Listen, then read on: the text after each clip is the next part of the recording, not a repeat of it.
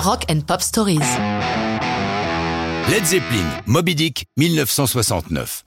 Cette chanson, qui n'en est pas vraiment une, doit tout aux conditions étonnantes dans lesquelles a été enregistré le deuxième album de Led Zeppelin. Ils sont sur la route, mais Jimmy Page, le leader et principal compositeur, écrit sans arrêt. Dès que c'est possible, entre deux concerts, en Europe ou aux États-Unis, où ils sont vite très populaires, ils louent les studios qu'ils peuvent trouver disponibles, que ce soit à Londres, Vancouver, Los Angeles ou dans d'autres villes encore, et mettent en boîte les chansons qui vont constituer ce disque de légende. Si les studios dont ils peuvent disposer ne sont pas toujours à la pointe de la technologie, Jimmy Page a eu la bonne idée de s'attacher les services d'Eddie Kramer, qui avait enregistré les disques d'Hendrix et dont le guitariste admirait le travail. Les deux hommes s'entendent bien et du coup ce disque sonne aujourd'hui comme s'il avait été produit hier ou presque.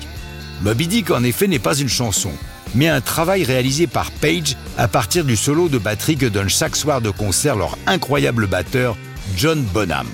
Ce bonhomme est un drôle de bonhomme. On peut dire que la batterie est sa raison de vivre. Depuis sa plus tendre enfance, il frappe, il frappe jusqu'à parfois crever la peau de ses fûts.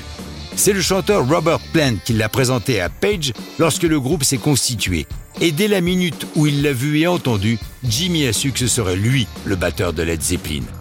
Ce solo en concert peut durer jusqu'à 30 minutes, pendant que les trois autres partent boire un verre et fumer une clope.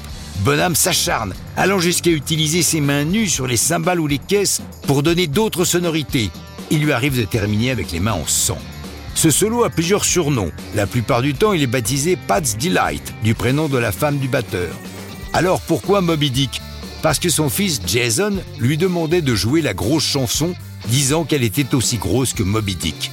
Bonham l'ayant joué plusieurs fois en studio, Page l'a enregistré, en conservant les parties les plus intéressantes et y ajoutant un riff de guitare inspiré par un vieux blues de 1961, Watch Your Step, de Bobby Parker, tandis que le bassiste John Paul Jones y apporte aussi sa contribution.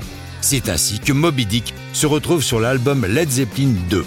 Bonham, souvent déprimé, va mourir prématurément à l'âge de 32 ans, laissant un héritage musical unique qui va inspirer tous les groupes de hard rock sans exception. Jugé par les trois autres comme irremplaçable, son décès marque la fin du groupe. Lors de reformations occasionnelles, plusieurs batteurs seront utilisés, dont son fils Jason. Mais ça, c'est une autre histoire de rock'n'roll.